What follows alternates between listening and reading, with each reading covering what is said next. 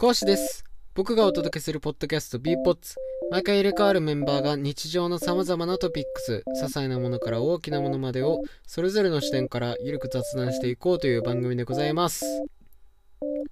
ということで、えー9月第2週目のね、b ポッツでございます。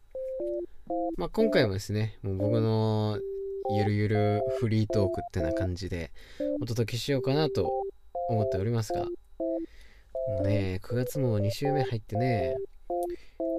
なんかほら、昨日は、昨日っていうか、まあ、今収録してるのが9月9日なんですけど、9月9日は、カーネル・サンダースの誕生日ですよね。なんか俺、人生でケンタッキーのフライドチキンを食べたことが1回しかなくて、ケンタッキーのフライドチキンの味を未だにあんまり知らないんですよね。ケンタッキーってさ、なかなかこう、食べに行くタイミングがなくないですか？どうなんだろう？なんかこの、個人的な感覚としてなんかこう、ケンタッキーって、なんか割と、あのー行くとこ行くとこにあるにはあるけど、なんつうの？なんかめっちゃ身近なんだけど、手出せない店みたいな。なんかそういうポジションなんですよね。しかもその人生で1回だけ食べたことあるそのケンタッキーもうちのおじいちゃんがなんか俺がなんか小学生の時とかになんかこう買ってきてくれたやつとかでだから自分でそのケンタッキーに行ってチキンを買って食べるみたいな経験がこう弱い22にして一度もなくてすごいねあの食べたくはなるっていうかな気になるんだけどね。なかなかこう自分で買うまでに至らないっていうね。なんかやっぱちょっと誰かにさ連れてってもらうとかなんかそういうきっかけがないと一生食べれない気がするんだよなケンタッキー。ケンタッキーってさそんなしょっちゅう食べるもん？かさマックとかさマックは割となんていうの？まあ、週1ぐらいで行っててもまあおかしくはない感じはするじゃん。でもケンタッキーってさどうなのなんかさクリスマスぐらいしか買うタイミングなさそうじゃない？そんなことない？なんかちょっとねちょっと特別感みたいなのを感じちゃってるのかもしれない。ケンタッキーに。なんかそれこそ人生で1回だけ食べたケンタッキーがなんかあれもクリスマスだったんだっけな。まあなんかそうなんかのイベントイベントごとみたいなタイミングでうちのおじいちゃんがなんか買ってきてくれたみたいな感じだったんですよ。だからなんかそういうちょっと祝い事じゃないけどなんかそういうイベントが発生しないと なんかこうイベントなしに食うもんじゃないよねみたいなイメージが自分の中にあるのかもしれないな。それで手が出せないのかもしれない。なんかね行こうと思わないんだよね。なんか行きたいって気持ちはあるけどなんか今じゃないなって思っちゃう、うん、無理やり買わされたい。なんならなんかお前ケンタッキー買えよみたいな。なんかもう強制されれば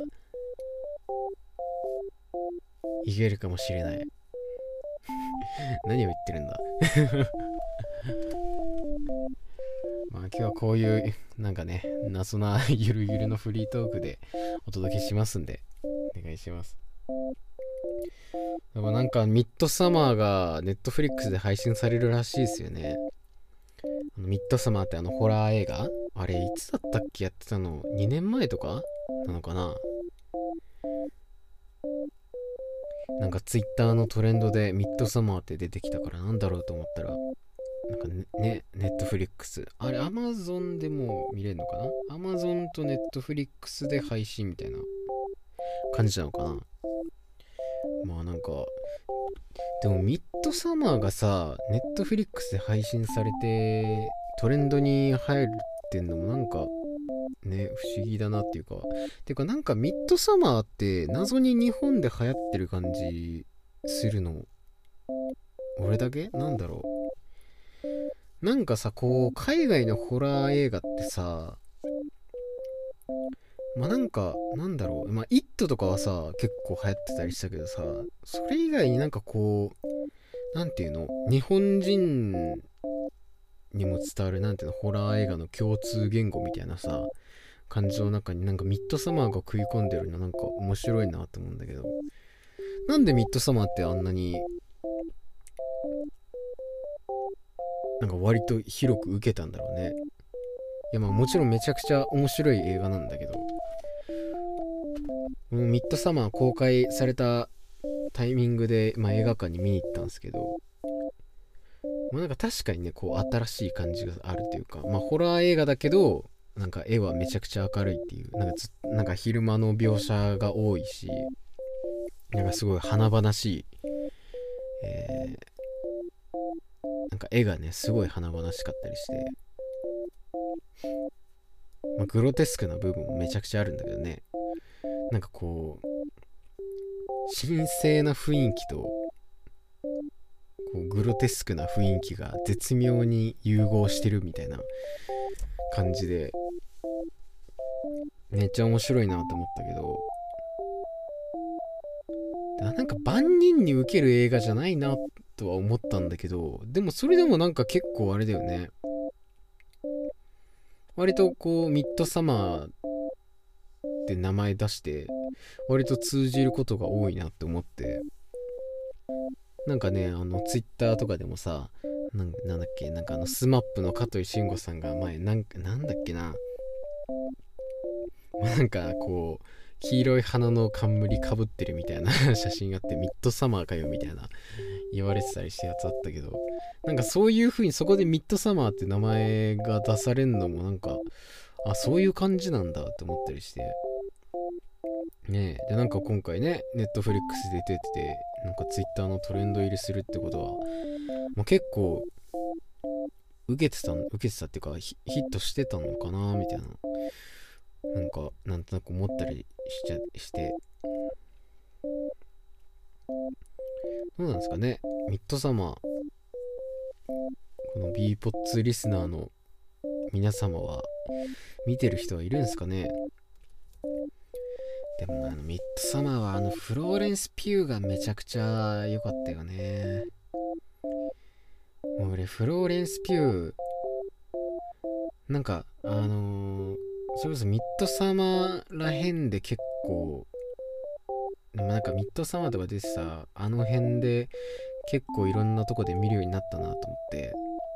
まあそのミッドサマーで主演で出てたのもそうだしあとあの、ストーリーオブマイライフってあの、若草物語？であの、エマ・ワトソンとかが出てた、あの、若草物語の、まあ、実実写化というか、そういう映画化したやつで、なんかそれにもなんか三女とかで出てたんだけどね。それに出てたね、フローレンス・ピンもめちゃくちゃ良かったんですよね。で、あとは今年ね、ブラックウィドウで、ね、あの、ブラックウィドウの妹役でね、エレーナ・ベロアって役でフローレンス・ピーが出てたりしてて、まあ、MCU にも参入しててね。なんかすごい勢いのある女優さんですけど。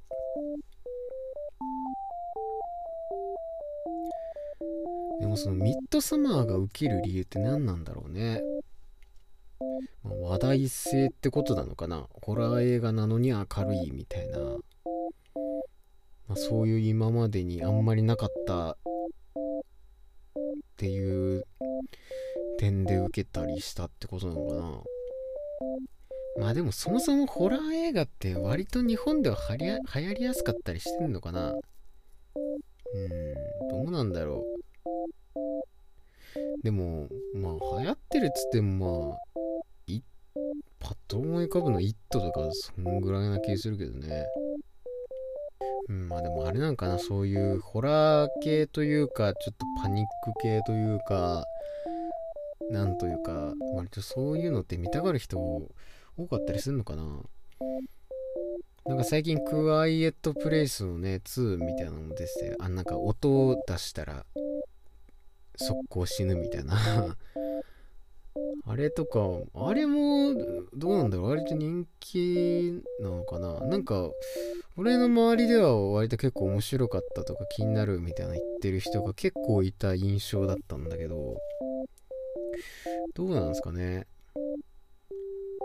まあ、あの映画見てないからちょっと全然わかんないけど、でもなんか予告見た感じ、ストレンジャーシングスやんみたいな。あの、男の子出てるし、なんかもうデモゴルゴンやんみたいなね。ってぐらいの印象しかないけど、でも皆さんはどうですかね？ホラー映画とか好きなんですかね？まあ、俺正直あんまりそういうホラー系って得意じゃなくて、まあでもね、割と海外のはまだ見れるんだよね。なんかさ、あの、日本のホラー映画とかになるとちょっとマジで見れない。なんかね、あのー、いやなんかね、基本的にその、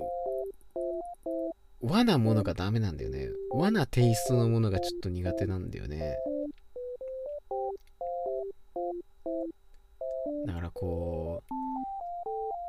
う、なんつうの？こう白い服であの髪めっちゃ長い女の人がこう急に飛び出てきて襲ってくるみたいな。なんかそういうビジュアルのものはちょっと苦手なんだよ。でもなんかそれこそミッドサマーとかなんかああいうなんだろうね。まあ、海外のそういうテイストのホラーになるとなんかまだ割と見れたりするんだよね。なんかわかりますかねこの感じ。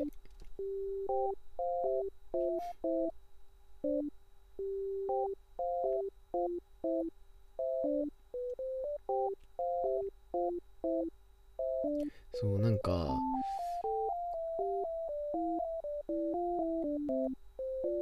割とそのホラーというかサスペンスというか割とそういう系のものが見れるようになったのってあのー、なんだっけ。なんかゲットアウトとかあのあ誰だっけあの人。ジョーダン・ピールか。なんかジョーダン・ピールのなんか「アス」って映画を見たあたりから結構見れるようになった気がするんだよな。それこそまあその「ゲットアウト」っていう映画があって。なんかジョニーに教えてもらったんだっけな。なんかそのまあなんか見る機会があって。こう見たらまあ確かにホラーというかまあサスペンスというかそういうテイストなんだけどこうなんか脚本も結構面白くてなんか意外となんか見れるなと思ってなんかあんまりこういうの今まで結構下げてたけど結構面白いかもなと思ってまあそのジョーダン・ピールのさあのその時一番新しかった「アス」とかを映画館で見に行ったりまああとミッドサマーとかその辺を見たりするようになってなんかやっとちょっとホラー映画に触れられるようになったみたいな感じだったんだけど。でも最近あんまり見てないですねそういうホラー系の作品を。うん。なんか最近ので面白いのあるのかな。なんか最近広告っていうか広告はあんまやってないか。なんかオールドって映画が出るらしいですよね。そのなんだっけ。なんかめっちゃ急に年取る砂浜みたいなとこの話のやつ。あれとかはどうなんだろう。面白いのかな。まあなんかね面白いやつあったら見たいですけどね。まああとねちょっと最近気になった話題でなんかあの中国版のツイッター的なやつでウェイボーっていうのがあるんですけどなんかそのウェイボーであのー、なんかその本当なんかあのー、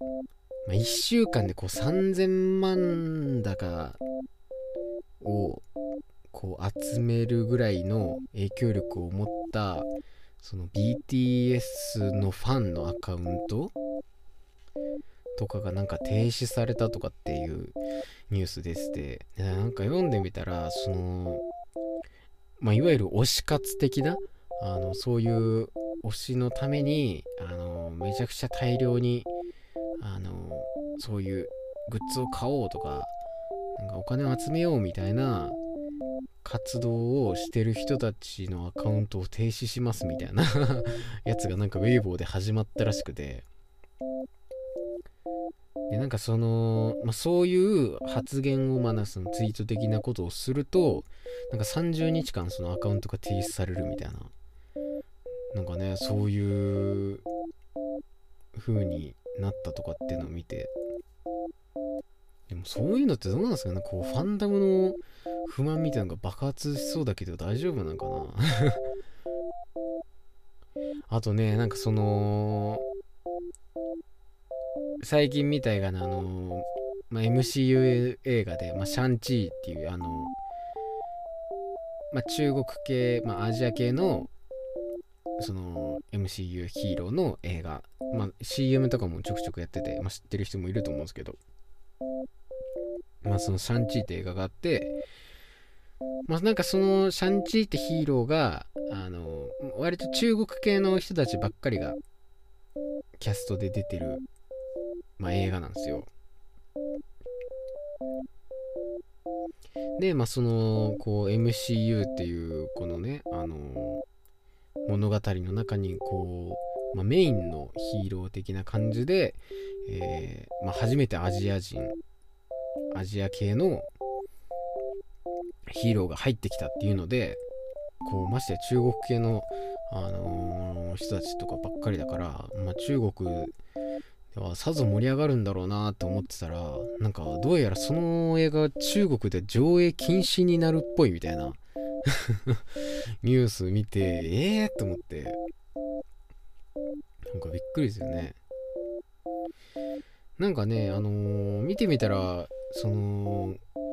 原作のコミックの方でのそのキャラの描き方が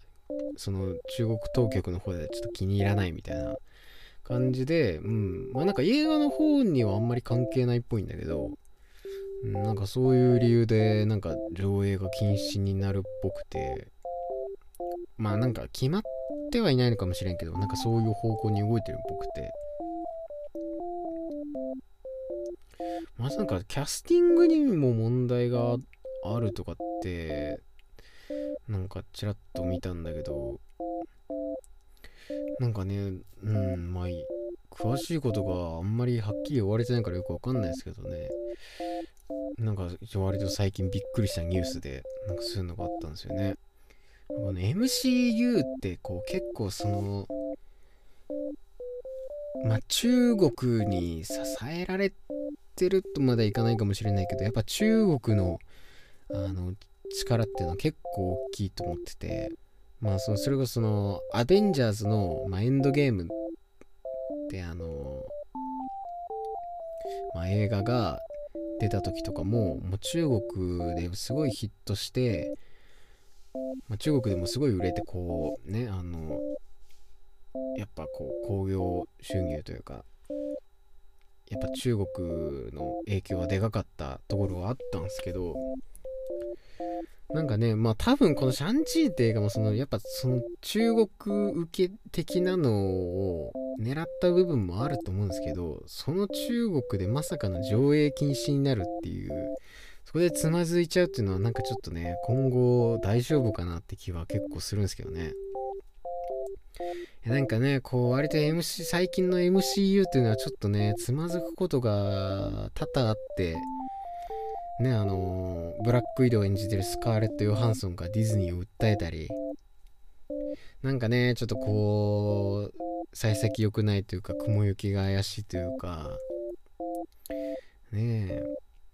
ちょっと心配になるところが多いんですけど。なんかねあの11月に出る映画で「エターナルズ」っていうのがあってなんかそれもね中国で上映禁止になりそうっていう なんか話が出てるっぽくてなんかそっちはねあの監督に問題があるとかであのエターナルズってこうあの映画を撮ってる監督がクロエ・ジャオっていう人なんですけどこのクロエ・ジャオっていう監督もまあアジア系の監督であの最近ノマドランドっていう映画を撮ってでまあこのノマドランドって映画が、まあ、あのアカデミー賞をね受賞してるわけなんですよ。でまあそのすごいあのー注目されてる監督で、まあ、なんかねその例自体はこう中国でもすごい、あのー、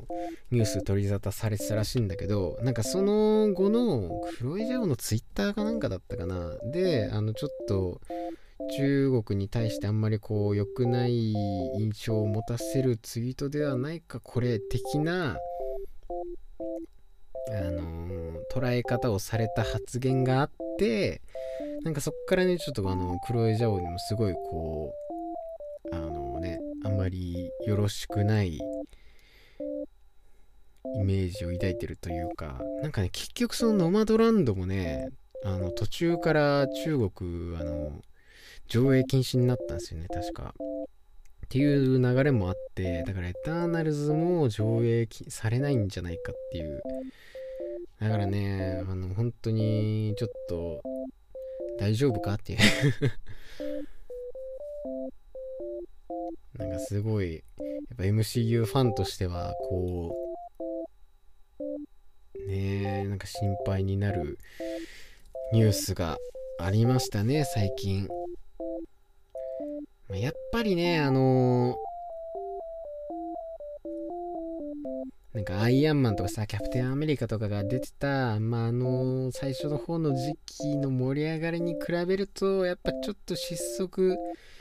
し始めてんのかな、みたいに正直思っちゃうところはあったりしててね、なんかこう、頑張ってほしいなと思うんですけど、どうなるのかな。うん、気になりますね、個人的に。まあ、あとね、あの先週のポッドキャストで、なんか僕あのなんか今年は秋を感じたいみたいな話をしたんですよ。なんかこう、まあ例年ね、こう、なかなかこう、秋ってこう、やることがいろいろあるように思えるけど、実際秋が来たらその秋らしいことを、特に何もしないまま終わっちゃうよね、みたいな。やっぱ今年こそはね、その秋を満喫したいというか、秋を感じるっていうのをね、あのー、今年の一個の目標にしてるというか、今年こそ秋を感じようって思ってる的なね、話をまあ先週してたんですけど、ちょっとね、それでね、あの最近あったことがあって、最近というかまあ、なんかね、あのー、最近うちめっちゃ梨が出るんですよね。梨。これは秋の前兆ではないか？梨って旬が秋だよね。そう、なんかね、最近よく梨が、なんか梨もらったりするんだよ。だからちょっとこれは幸先いいのではっていうなんか秋をちょっと感じれているのではってね。でも思ったけどあれなのかね。やっぱこう秋を感じないとは言いつつもやっぱ意識してないだけでねえ秋らしいことって意外とあったりするのかな。身の回り。なんかさそれこそそのまあ今年はさその秋を感じたいっていうあの気持ちがあったからこそのこの梨が出たことによって秋をちょっと感じてるみたいな。結局まあ気持ちの問題なのかもしれないよね。なんだろうね、心の余裕？ま余裕は全くないけど まあでもなんかねそういう四季を感じる瞬間っていいよね、季節を感じれるってなんかこうねえやっぱある程度心に余裕がその瞬間ある状態なんじゃないかってねちょっと思ったよね。やっぱねこう仕事だなんだ勉強だなんだとかでねいっぱいいっぱいになってると多分そういうのもこう見過ごしちゃったりするじゃないですかきっと。だから多分去年とかまでは俺は多分そのなんかいっぱいいっぱいだったのかもしれない。それがねちょっと今年になってその秋を感じようっていう余裕が生まれたのかもしれない。もしや。ちょっと大人になったのかもしれない。あでもこの調子でねちょっと秋をもう秋を堪能したいね。まああと秋ってさあのー、割とこう服を選びやすい季節だなとも思うんだけどどうでしょ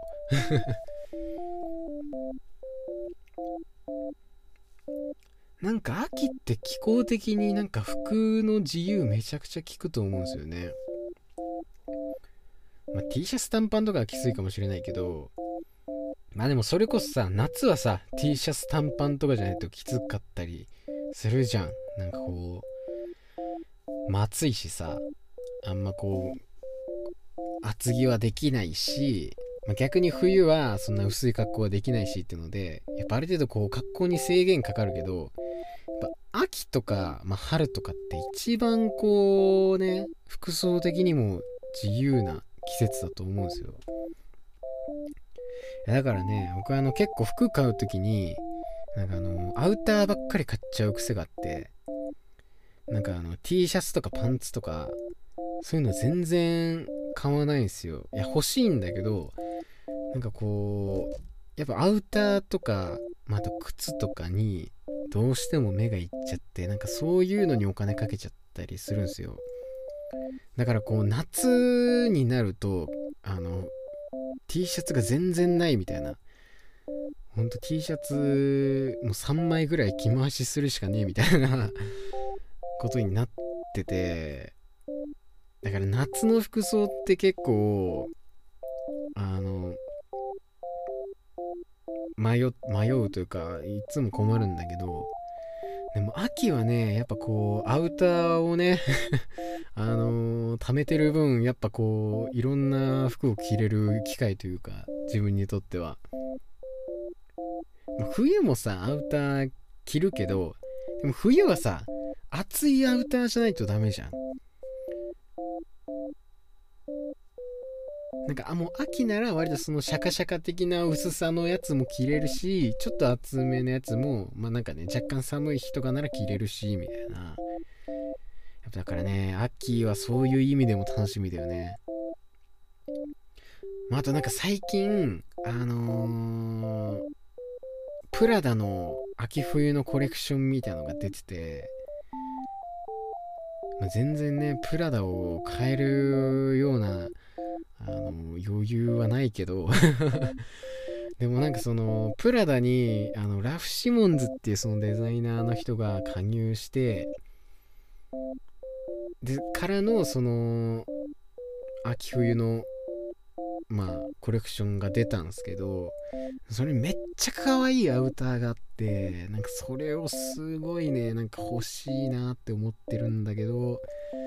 まあ無理だろうけどね。絶対買えないだろうけど。いやでもいいなって思ってますね。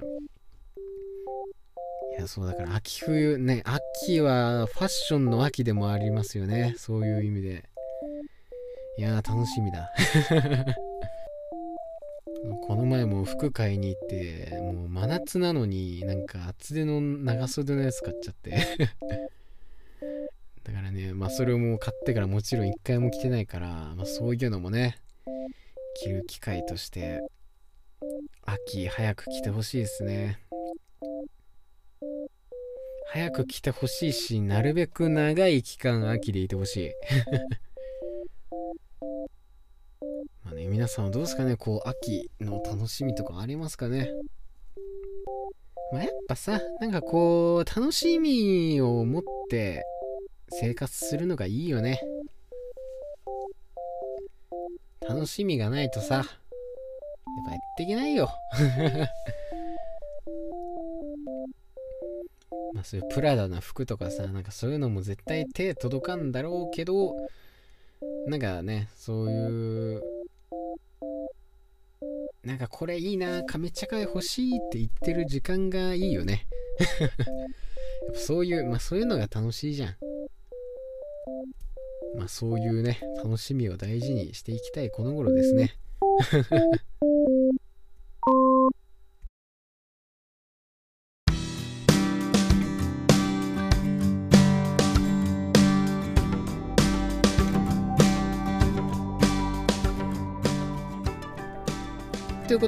今回のエピソードここまでなんですけども、まあ、今回はねなんかこう ちょっとしたまあゆるい雑談短い雑談みたいな感じになりましたけどもマイペースにやっていきましょう。ということで、えー、来週もお楽しみに。今週もここまで聞いていただきありがとうございました。